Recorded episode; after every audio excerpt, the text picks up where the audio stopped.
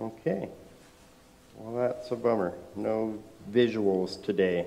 And I have a lot of visuals, so it's a bummer.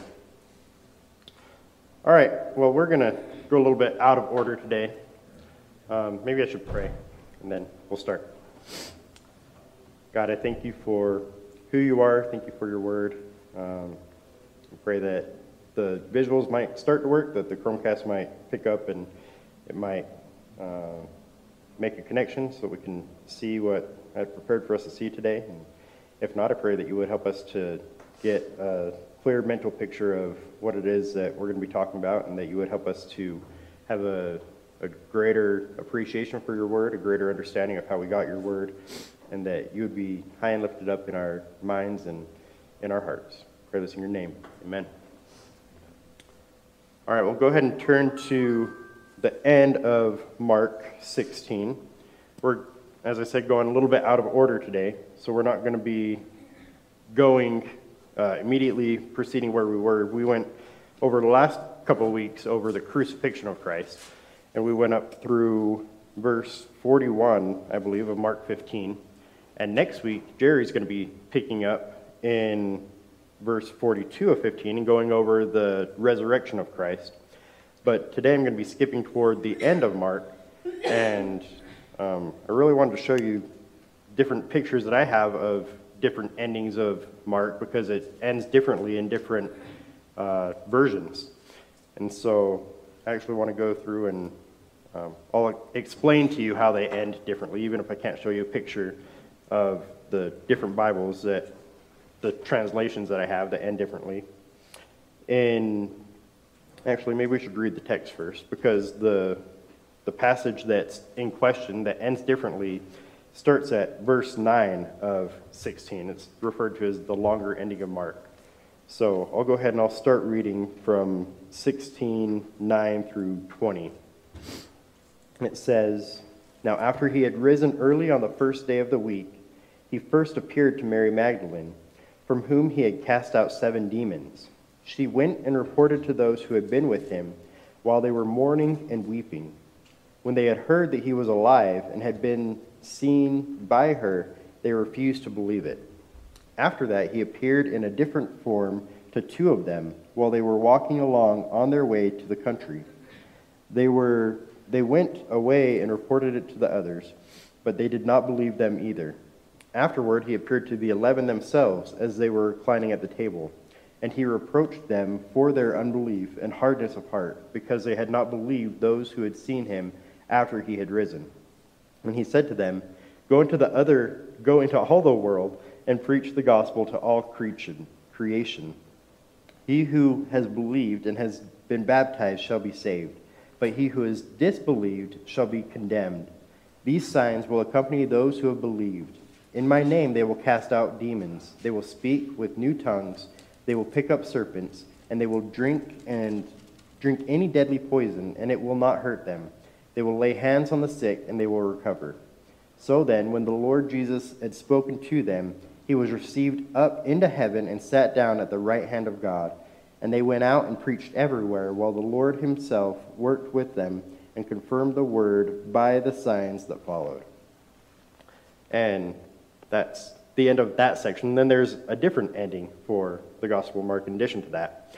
But in the King James Version, all those verses are included, verses 9 through 20, without, at least in the versions that I own, without any footnotes, without any brackets. It's just there as a part of the text. In the New King James Version, it still contains all of those verses. However, there's a footnote at the bottom of the page and that footnote says that verses 9 through 20 are bracketed in NU text, which stands for the Nestle Aland Greek New Testament and United Bible Society, as not original. They are lacking in Codex Sinaiticus and Codex Vaticanus, which are two of the most important, oldest codexes that we have, uh, although nearly all other manuscripts of Mark contain them. So again, the verses in question are verses 9 through 20. Uh, the Legacy Standard Bible, which is fairly new, has uh, brackets but no footnotes, again, in my version that I happen to have. But it also includes with it the shorter ending of Mark. And some of your Bibles might have the shorter ending of Mark in it as well. Um, I'll read to you from my copy in the New American Standard. It says, so this would be in some of the older manuscripts replacing verses 9 through 20. It says, And they promptly reported all these instructions to Peter and his companions. And after that, Jesus himself sent out through them from east to west the sacred and imperishable proclamation of eternal salvation. And so that's often referred to as the shorter ending of Mark. So we have the longer ending, the shorter ending, or what some people would refer to as the abrupt ending, just ending at verse 8, which really does end rather abruptly. Verse 8 says that they went out and fled from the tomb, for trembling and astonishment had gripped them, and they said nothing to anyone, for they were afraid. Period. And that's the end. And actually, it's even more abrupt in the Greek because it ends with the word for, gar. Um, they were afraid for, period. And it just stops right there. So, three different endings uh, for this one book that we've been going through for over a year now. Let me read to you a couple of other ways that different modern translations end. Uh, the American Standard Bible that I just read to you, it has brackets and footnotes indicating that these verses, verses 9 through 20, are in question somehow. And that footnote says that a few later manuscripts, um, no, actually, it says that some of the oldest manuscripts do not contain verses 9 through 20. But it also has a footnote for the shorter ending of Mark, which says a few later manuscripts add and versions contain this paragraph, usually after verse 8. And if you also have it at the end of chapter 16, meaning at the end of 20. So there are several different ways that Mark ends. Uh, the English Standard Version has a note within the body of the text, so you don't even have to go down and look at a footnote or a side note to see that uh, they find question with these verses. They want you to see that right within the body of the text. It says within the body of the text that some of the earliest manuscripts do not contain 16, 9 through 11. And in fact, within those texts, it has 9 through 20 in double brackets. Same with the NET Bible. Uh, the New International Version includes them, but it has um, included, again, within the body of the text, a note from the editors saying that it's in question somehow. And same with the New Living Translation. New Living Translation has a note for the longer ending within the body of the text and a note for the shorter ending within the body of the text. And then they have a detailed footnote which says the most reliable early manuscripts conclude that the Gospel of Mark conclude the Gospel of Mark at verse 8. Other manuscripts include various endings to the Gospel Two of the more noteworthy endings are printed here. So that's a lot of different ways to conclude this one book of the Bible, right? So uh, I think we have to ask ourselves what is going on here? How is the book of Mark supposed to end? And we'll definitely get to that and address that toward the end of the class. But before we do that, I think we have to first address the bigger issue of textual criticism. What is textual criticism? Um, how do we approach it? Do we accept it and embrace it, or do we reject it? Um, how do we deal with textual criticism? And this is a relatively recent field, that of textual criticism. Only within the last hundred years or so, people have started to go back and look through manuscripts of the, the Bible, original manuscripts in, in Greek or in other languages, to try to figure out, okay, what did the Bible originally say, because different manuscripts might read differently, as we're seeing evidence of here at the end of Mark.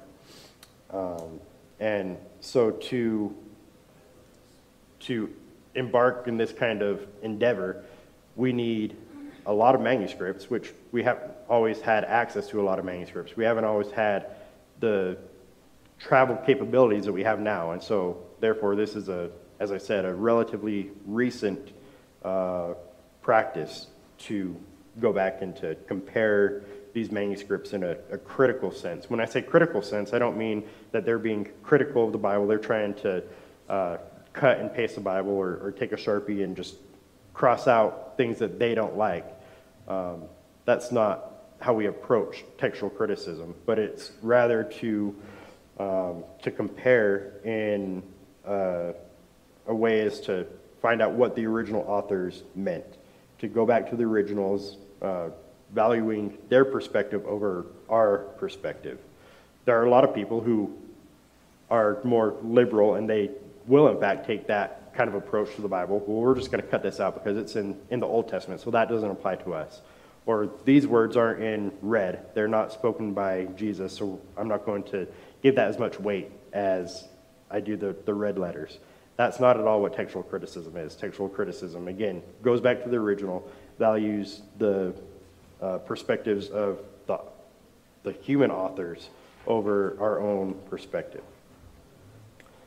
Um, this is a, a practice, textual criticism is a practice that can tend to make a lot of Christians uncomfortable, just wondering, okay, well, is my Bible really trustworthy? Why are there different endings to this? Why is there one verse in some translations and not in others?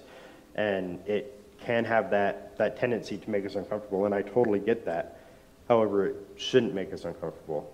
We have a, a vast array of textual manuscripts at our disposal.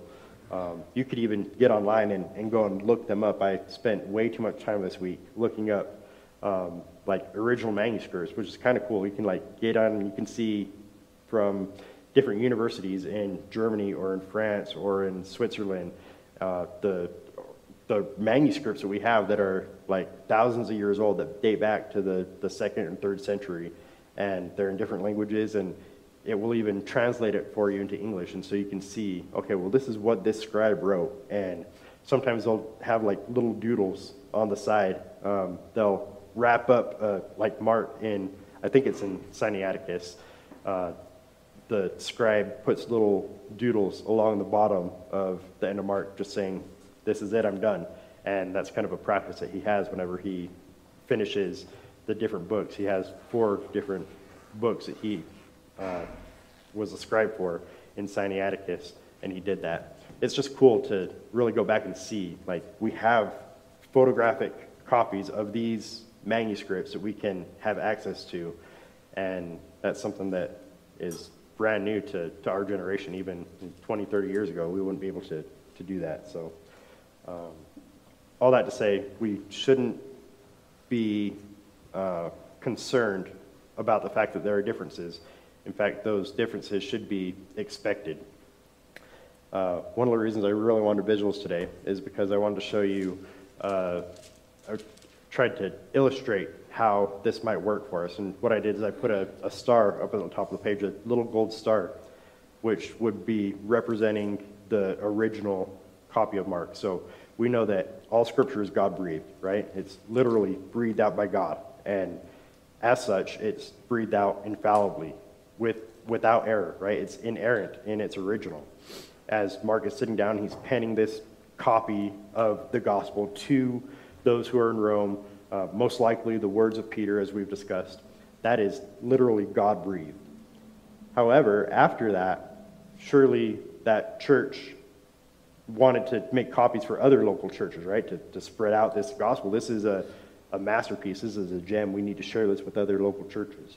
And so they would take scribes and they would write it down and, and copy it, but they wouldn't do it perfectly, right? Because God never promised that any time that a scribe picked up a pen to write down the Bible, they would do it inerrantly, without error. They're humans, they're fallible, they're going to make mistakes.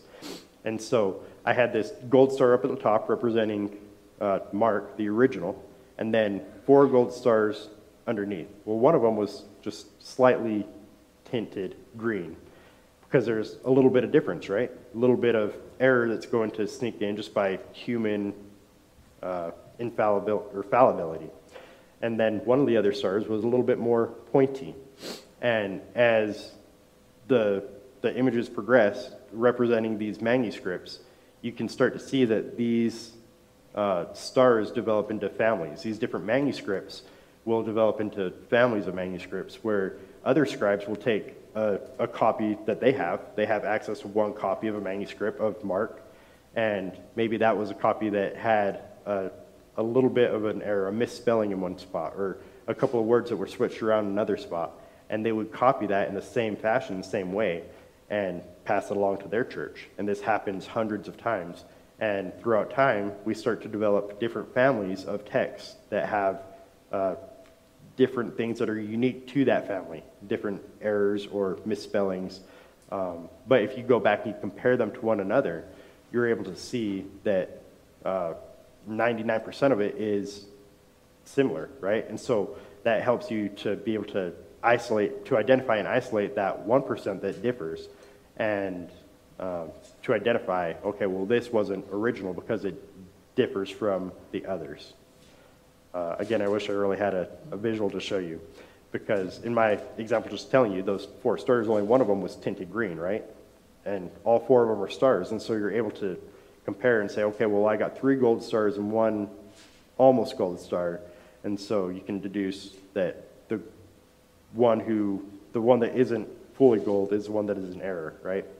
And uh, textual criticism helps us with this in being able to identify um, and, and compare with one another to tell where they originated from, what families they were from, um, and also to see any major outliers. Yes, Joseph.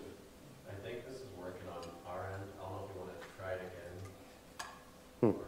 again. Hmm. I can give it a shot, I suppose. Let me see, I'm going to have to click back in here a different way. Maybe. Um,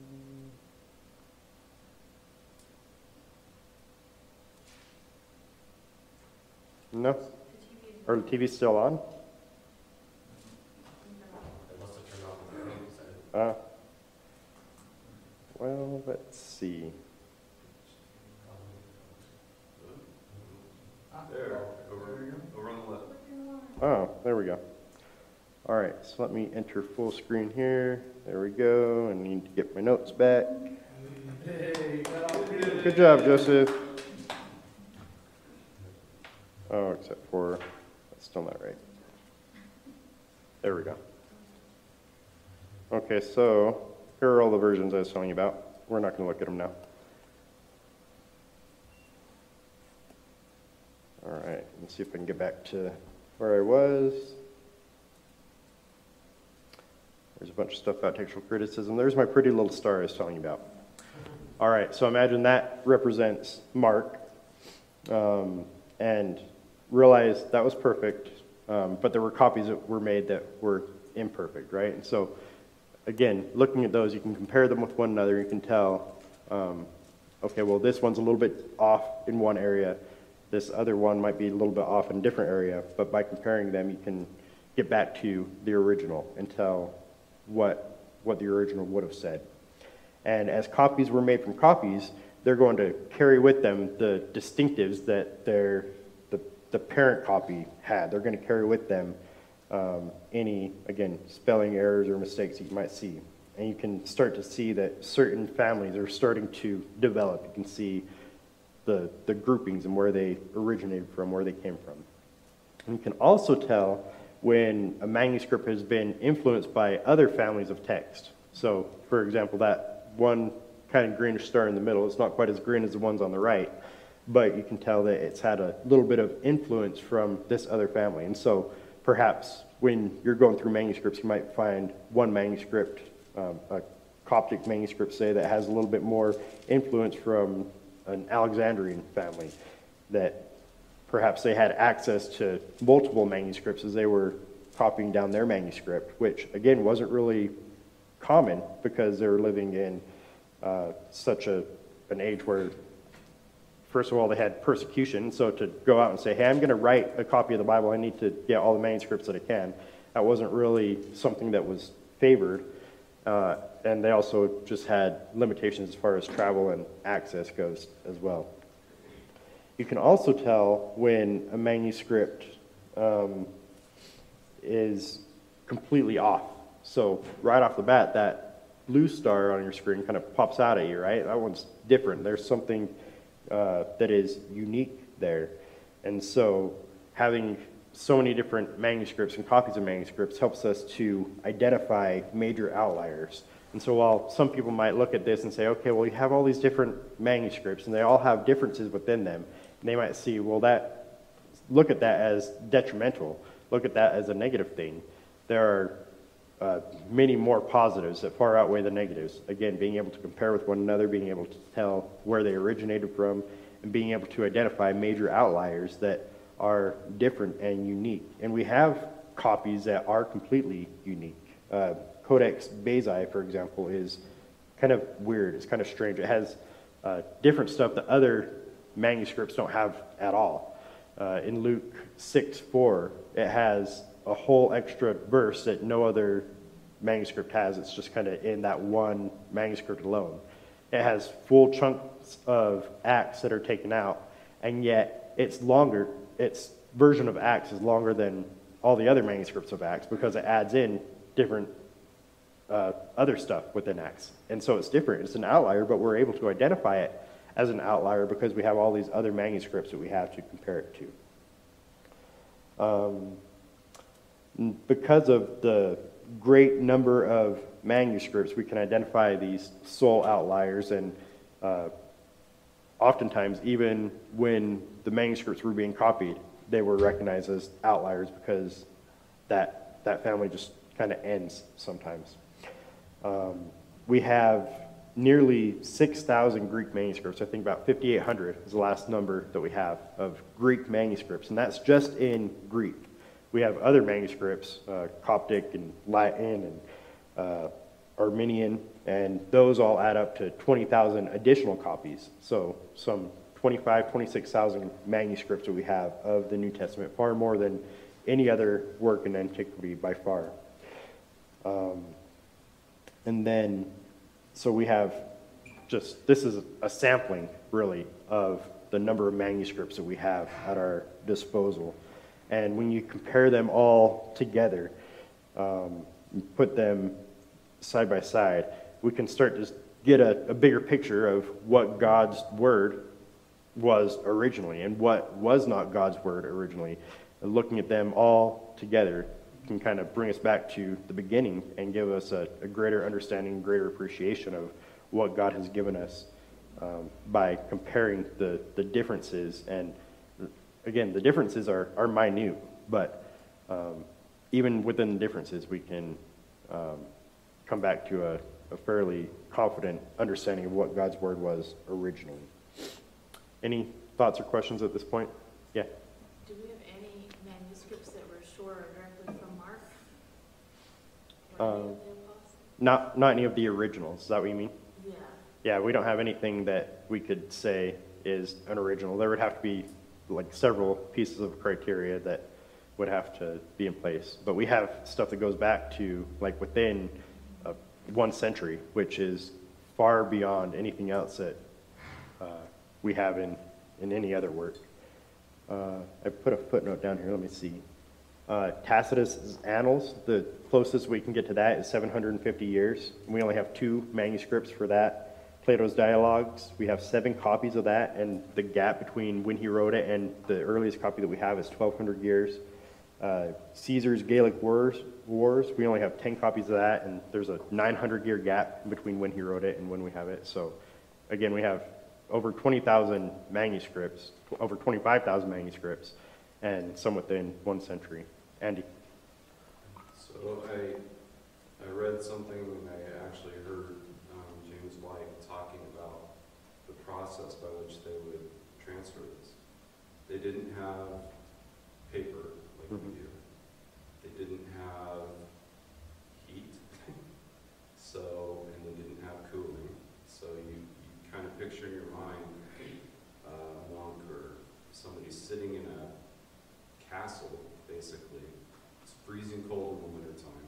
Yeah. He's got a candle, he's got um, feather quill pens and ink, and he's writing on like parchment. Yep. So it's uneven, it's bumpy, and he's basically reading from this onto this. And then they would also have like um, rooms where the scribes were being trained, and there would be an orator who was reading off the words, and they're supposed to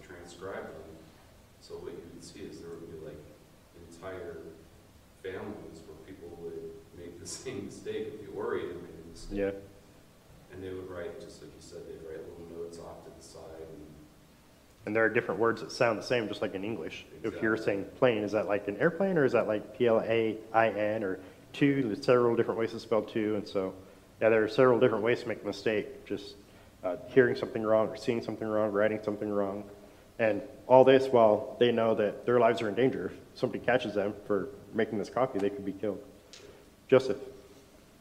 I was just worried if, like, how, do we know how we could know if a manuscript is the original, like, what sort of criteria we look for, I guess? Um, yeah, there were several. I forgot the specifics. Um, remember when Mark is writing, or not Mark, when Paul is writing, he says, look at what large letters I write with. And so a lot of that would be like two different types of handwriting, like one from an amanuensis, scribe, and then the author would write the last paragraph out or the last sentence to say, well, this is me. And so it would have to be uh, a couple of different kinds of um, handwriting. It would be on papyri. It wouldn't be in a codex. A codex is like a, a sealed book type, more like what we have today. And that didn't come around for a couple hundred years after that. And yeah, they have a, a list of criteria that's like six or seven, and they don't have any that even really get close to being an original. They can also do things with the ink and the paper, and, paper, not the paper, but the, what they printed on. Hmm. And There's been, you know, several things like that where they analyze the type of ink, Yeah. analyze the Yep. Several different things that they haven't found yet. And so when uh, looking at manuscripts, there are two competing thoughts about how to compare these thousands of manuscripts. That's a lot of that, a lot of manuscripts to go through, um, and trying to figure out, okay, what is the original? How do we come to the original? The the first way of thinking is to go with the majority text. Well, we have 15,000 copies that say X, only 10,000 copies that say Y, so X must be the, the proper reading. Um, I'm not a big fan of that. I think a better method is to accept the oldest reading rather than just accepting the majority reading. Uh, let's focus back in on that one outlier, if you can still see it, that little blue uh, star up toward the top. We're testing your age now to see. Yeah, Greg's, Greg's squinting back there. Um, if we focus back in there and imagine that rather than that being cast out as an outlier, if it was embraced uh, and accepted worldwide, we would end up with something like this, right? Where what we end up with at the bottom is fairly different from what we end up with at the top. I mean, at the end of the day, they're still stars, right? And so we're not talking about the Bible as a whole. We're talking about like zooming into one particular verse or one particular passage, again, like the Gospel of Mark. And if you were to go with the majority reading, you'd end up with uh, what changed later on down the line, several uh, generations after the original.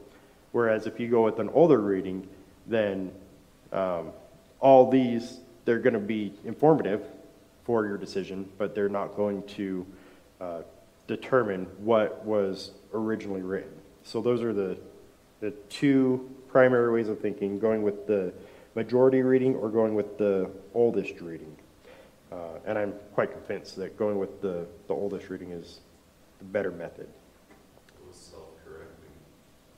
Yeah. Having the earliest manuscripts, you knew what was there, original, not what you had here 300 or 400 years later. Yeah.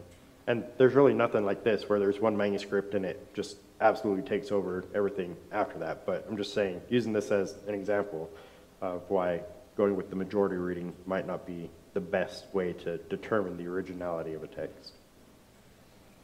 Any other thoughts or discussions? All right, I will move on. Um, I want to bring up a couple of uh, important translations. The, the first is the Latin Vulgate.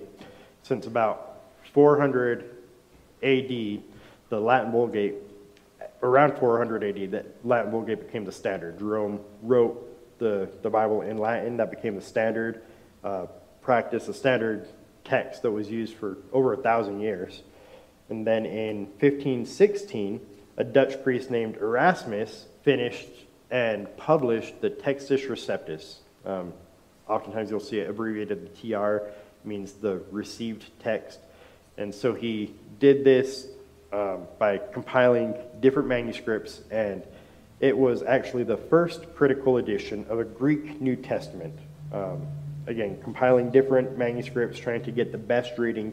Critical, not in the sense of reading it to critique it, but trying to find the most informed, the best reading that he could. And uh, this was a, a great thing to do. I think it was a, an amazing project. Um, however, there are a couple of problems with the way that this came about. The first is that this project was rushed to production to beat out the competition so that it could indeed be the first critical uh, Greek New Testament because there were other ones that were in the works, and so they were trying to get it done rather quickly. And again, Erasmus, even though he was 1500 years after Christ, he was still very limited in his ability to get hold of manuscripts and his ability to travel. And so he was doing all this work based off of six Greek manuscripts. Uh, remember, there are over 5,000 Greek manuscripts. He had six of them, and he's trying to compile them. Uh, oftentimes, he would have to back translate from Latin into Greek um, just himself because he didn't have a Greek manuscript. And so he would take Jerome's uh, Latin Vulgate and then just translate that himself into Greek. Um, it was a, a, great work and became the foundation for Martin Luther's translation into German, for Tyndale's translation into English, and it's the foundation, what the King James Version is based off of. Um, but there were definitely some limitations that he came up against in producing this work. And so, with that said, um, I want to look at some examples of textual variants. The first being this very common one, this very popular one in 1 John 5 7, called the Comma Johanneum. And this is different and unique because of Erasmus's work with the Textus Receptus, because of um, what he did with those six manuscripts, which were translated ultimately into, as I mentioned, the King James Version. Um, so here are several verses, or several translations rather, of 1 John 5 7. And if you sat close enough, you might notice that most of them just say something along the lines of, For there are three that testify. There are three that testify. So we have three witnesses. However, the King James Version, again, going back to the Textus Receptus that Erasmus authored, it says, For there are three that bear record in heaven the Father, the Word, the Holy Ghost, and these three are one. That one is very different from the other translations. Well, in Erasmus's first two editions of the Textus Receptus, he didn't include this verse. He left it out. And somebody uh, was able to produce a manuscript that had this within it, and he included it in his third uh, edition. In fact, there's some evidence that suggests that he had knowledge of that manuscript beforehand. He intentionally left it out of the first two, and uh, there may have been some coercion in order for him to include it in his third edition of, um, of the Textus Receptus. But this particular verse, 1 John 5 7, the latter part of it, is found in less than 10 manuscripts. Again, all those thousands of manuscripts we have, it's found in less than 10, none of them before the 10th century. So, uh, no matter what perspective you have on how to find the best reading, whether it's finding the majority text or the oldest text, uh, 1 John 5 7, the Comma Johanneum, it doesn't, uh, doesn't cut it either way. Uh, this is probably the most controversial uh, textual variant that we have because it is so theologically rich. It would be a great verse to have to point to and say, well, here's a great verse on the Trinity. However, we have to realize that uh, our doctrine of the Trinity is in no way dependent upon 1 John 5 7. Uh, it's sprinkled all throughout Scripture. Uh, and we want to be true to the text rather than taking a minority position so that we can have a, a great verse to add to our arsenal. it's most likely that some scribe just put this in as a side note, or he was making personal notes, maybe as you guys do throughout sermons in a, a bulletin, or on the side of your Bible, in the margin of your Bible, like I often do. And it got copied by nine other scribes, and we now have, well, maybe not even nine, because it's in less than 10 manuscripts. Um, some types of textual variants, we already talked about different ways that they can come about by hearing stuff incorrectly or reading or just writing stuff incorrectly. We are fallible beings. Um, but most variants are far less exciting than the Comma Johanneum uh, and very inconsequential. It's just a matter of misspelled words or switched letters. Um, that's very common in uh, this type of work, as Andy was mentioning, under a lot of stress and a lot of pressure to do uh, very difficult, very important work. Misspelled, misspelled. I did misspell, misspell, and I switched letters on letters as well. Sorry. Good job, Andy. Yeah. Thanks for not pointing out all the other times I misspelled stuff, because I'm sure it's all throughout. Um, other textual variants include omissions, just leaving out a word. Again, when you're copying down word after word after word under such high stress situation, it's very easy to miss a word. There are 31,000 verses in the Bible. There are many more words than that. It could be very easy to miss a word. Uh, to transpose a word, just to switch words. A very common example is Jesus Christ versus Christ Jesus. That happens often. Um, because you're just get it in your mind and you're writing down, you know, Jesus Christ, but it was supposed to be Christ Jesus. Well, that counts as a textual variant. Uh, substitution in John 4 1, it says that when Jesus knew, talking about the woman at the well, and other uh, manuscripts will read when the Lord knew rather than when Jesus. That counts as a textual variant. Uh, very common mistake that uh, when you're writing down, again, just I'm going to put in Christ rather than Jesus. Uh, something that you do by mistake often without even realizing it. Uh, you could do this by addition too, just adding a, a word or a section of scripture um, that will count as a textual variant. And so, looking at these common types of textual variants and going back to our example of 1 John 5 7, what would that qualify as? That textual variant? What type of textual variant would that be? I'm gonna go with addition. Yeah, it's an addition, right? So again, one scribe probably just added that, um, maybe not even intending for it to be understood as scripture, just that's his own personal note or a side note, um, something he wanted to communicate, and it was passed on and somehow ended up in some of our modern versions. Um, there are a, a lot of additions. Most additions are only a word. There are several that are single verses. By far, the two longest editions that we have are uh, John 7:58 through 8:11, and our passage we're talking about today, Mark 16 9 through 12. Both of these being uh, 12 verses in length. And just real quick, I'll talk on that passage in John. Uh, that's the story of the woman caught in adultery. Um, that's a a hard one for a lot of people because it's a beloved story where this woman was caught in adultery and Jesus came and he stooped down, he wrote in the dirt, um, and he sent them away after saying, Well, let he who was without sin cast first stone. And they all went away from the oldest to the youngest. And perhaps that happened, but we don't have a whole lot of textual evidence to, um, to suggest that it was original to the text. Maybe the story itself was original. I kind of happen to think that it was but I don't think it was originally in uh, the Bible. Uh, a couple of reasons. It's missing from our best and earliest manuscripts. P66 and P75 don't have it. Those are very early manuscripts.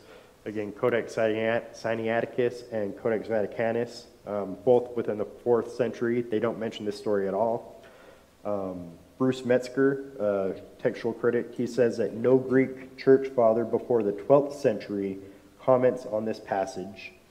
Uh, and I think the most damning evidence for this particular story is that it's found in several different places within manuscripts. So it's searching for a home. Uh, some have this at the end of Luke 21. Some families put it at the end of Luke 24. Uh, one family puts it at the end of the Gospel of John. Several put it right here in the middle of the Gospel of John, where we have it in most of our Bibles. Um, So there's little evidence that that was an original story within the text of Scripture. However, again, we shouldn't be concerned with that. We shouldn't let that shake our faith. I know that it can be a little bit disconcerting uh, when you're reading in your Bible and it says, well, in the footnotes or in the, the side notes, that earliest manuscripts don't have this. I remember I was talking to my mom, brought this to her attention, and she said, Yeah, I, I, I don't like that. And I can sympathize with that. I can understand that. Um, but I think it's much better to, to have this evidence and to be um, aware of it than to be ignorant of it and to think, okay, well, everything that is presented before me is um, 100% certainty. I'd rather know where the, the variance lay than just be in ignorance. Um, couple other examples of textual variants within the Gospel of Mark that we've been going over. In Mark 1:41, uh, when Jesus is dealing with the leper, it talks about him being moved with compassion, and some other translations say that Jesus was indignant, or um, that he was uh, annoyed at this man, at, at what was going on. And so differences there that could arise. Again, this is just one word, and um, yeah, I'll stop there. Another example, Mark 9:31. Um, some manuscripts say that he shall rise three days later, and other versions, uh, which are referencing other manuscripts, say that he will rise three days after, or he will rise after three days. Again, very slight difference, but will he rise in three days or will he rise after three days? That's one example of substitution that we have within the book of Mark. Then another example, do you guys remember when we were in Mark uh, 5? We were talking about the woman, the hemorrhaging woman who was dealing with this loss of blood. And I mentioned that Luke doesn't uh, talk about how she spent all of her money on doctors. And I thought that was kind of funny because he was a doctor and he just kind of left that out. Well, apparently there are some uh, manuscripts that do include that in Mark. And so, um, well, we can kind of see that. Here is Luke 8:43. Um, and the NASB that I use says, and a woman who had a hemorrhage for 12 years and could not be healed by anyone. And that's where the verse ends. But uh, again, going back to the um, to the Textus Receptus, which the King James uses, it has, uh, according to my Bible software, 57% difference. It says, and a woman having an issue of blood 12 years, which had spent all of her living upon physicians, neither could be healed of any. And then it goes on from there.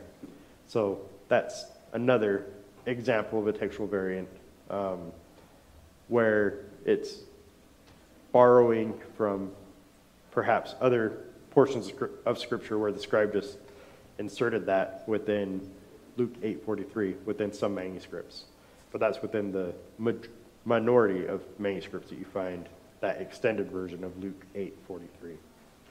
As a, a general rule, um, it's better to embrace the, the shorter, more complicated versions uh, if you come across uh, two different manuscripts. Those who are comparing those will take the shorter one because scribes were more likely to add clarity to a passage, to add more to a passage, just like we saw with 1 John 5 7, um, and to make it make sense, to try to simplify it. So if you find uh, something that's more obscure, then uh, those critics are more likely to embrace a more obscure, smaller section than a larger, uh, more clear section.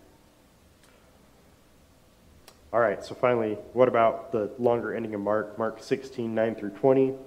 Um, as you could probably tell from the several different versions and several different translations, ways that it's translated, there isn't necessarily a general consensus.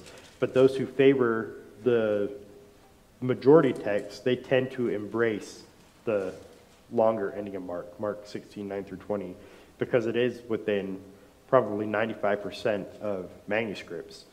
Um, whereas those who prefer the older text don't think that it was original. I want to share with you this resource. I found it very helpful. This is a four views book, Perspectives on the Longer Ending of Mark uh, by Darrell Bock and Daniel Wallace and others. They all wrote their own understanding of the longer ending of Mark. And then uh, this website here from the Swiss, Nas- Swiss National Science Foundation, mark16.sib.swiss.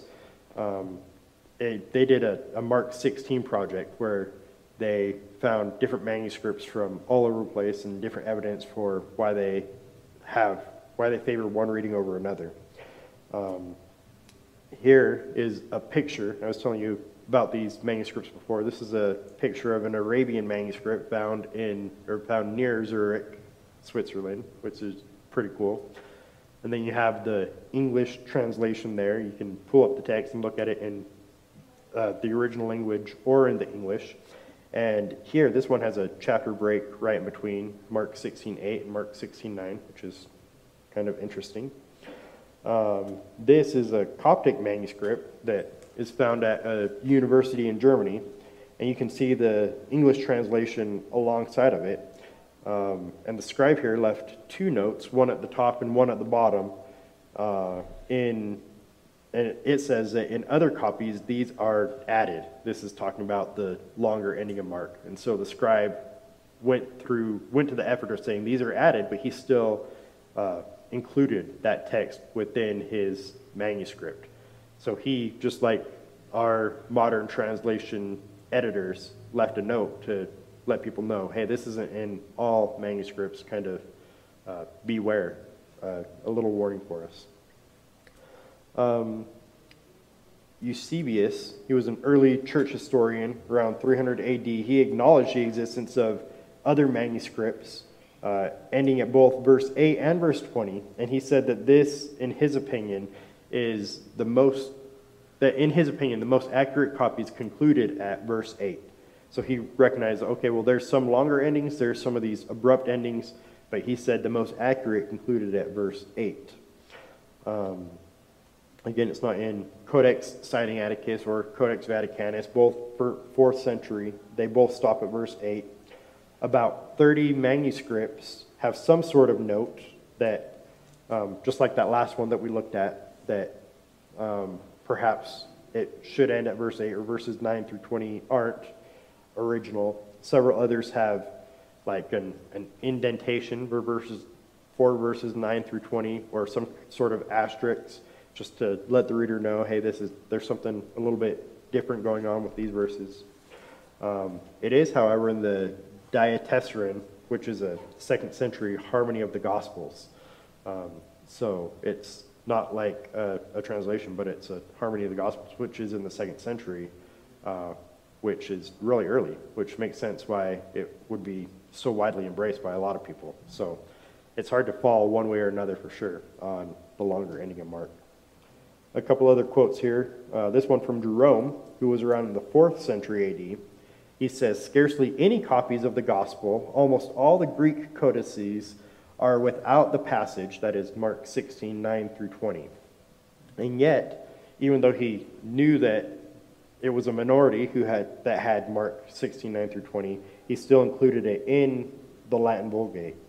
Um, again, when scribes were coming to a text and they were unsure, it's better to include something that may not be the Word of God than to exclude the Word of God. So they were much more likely to include rather than to exclude. Uh, this is the same approach that Lego takes, right? When they're building their little Lego sets, they don't want to leave out any Lego pieces that are vital to making your Lego set. And so they're much more likely to include some extra pieces. Uh, same with the IKEA guys, right, who are giving you screws for your furniture. They're more likely to give you extras and leave you confused rather than to leave you lacking a screw or something. Um, Victor of Antioch, he was around in the 5th or 6th century. He says, Very many copies of the gospel end at verse 8, and very many end at verse 20. So this is longer and longer. So again, Eusebius, 3rd century, Jerome 4th, Victor of Antioch was 5th or 6th. So the longer uh, down the chain we go, the more copies there are of the longer ending. And uh, one of the authors from that Four Views book I showed you, uh, David Black, he says that What became majority reading in the Middle Ages started out as minority reading. So at one point, the longer ending was minority reading, but it was copied over and over again more and more times to the point that it became the majority reading. All right. Um, I don't know that we're going to have time for this. I'll fly through this real quick. Some internal evidence for why Mark 16, 9 through 20 may not be original. Uh, verse 8 was talking about the women. It mentioned the women at uh, the tomb. Verse 9 begins with he, talking about Jesus. Automatically, it's kind of awkward the way that it reads. Verse 9 also introduces Mary as a new figure. You see those different references there. Mary's already mentioned in 1540, 1547, 1601, and uh, Mark 16:9 kind of introduces her as a, a new person. It says that uh, Mary Magdalene, from whom he cast out seven demons. Another problem is that Mark never mentioned this story of the seven demons. So for him to go back and say, well, the one who Jesus cast seven demons out of, he never mentioned that in the first place. So it's kind of awkward that he would have done that in Mark 16:9. Uh, Mark 16:9 repeats the first day of the week, which is already mentioned back in 16:2. Again, just kind of reads awkward. Um, the grammar and syntax differs drastically from Mark 1:1 to Mark 16:8 from what we find in 16:9 through 20. Um, there are several examples I could give you, but I'm not going to because we are out of time. Um, and that's about it. So, again, I mentioned that we went out of order a little bit. Next week, Gary's going to go over uh, the resurrection. The following week, um, we will review our 56 week series by playing Jeopardy once again. And then um, on the 14th, is that right? We're going to be stepping into Daniel. So I'm excited to be starting a new book. Um, I just ordered some Jim, I have to talk to you about this and apologize and ask for forgiveness. I ordered some ESV journals for Daniel, so you guys can take notes and um, read alongside of what we have in Daniel. So that's coming up later next month, next year. So I'm excited for that. We have to end. I'll pray real quick. God, thank you again for your word. I thank you that the visuals did get going, and thank you for Joseph and Danielle, their hard work back there. And I pray that you would help us to focus on you and worship you in spirit and in truth. Amen.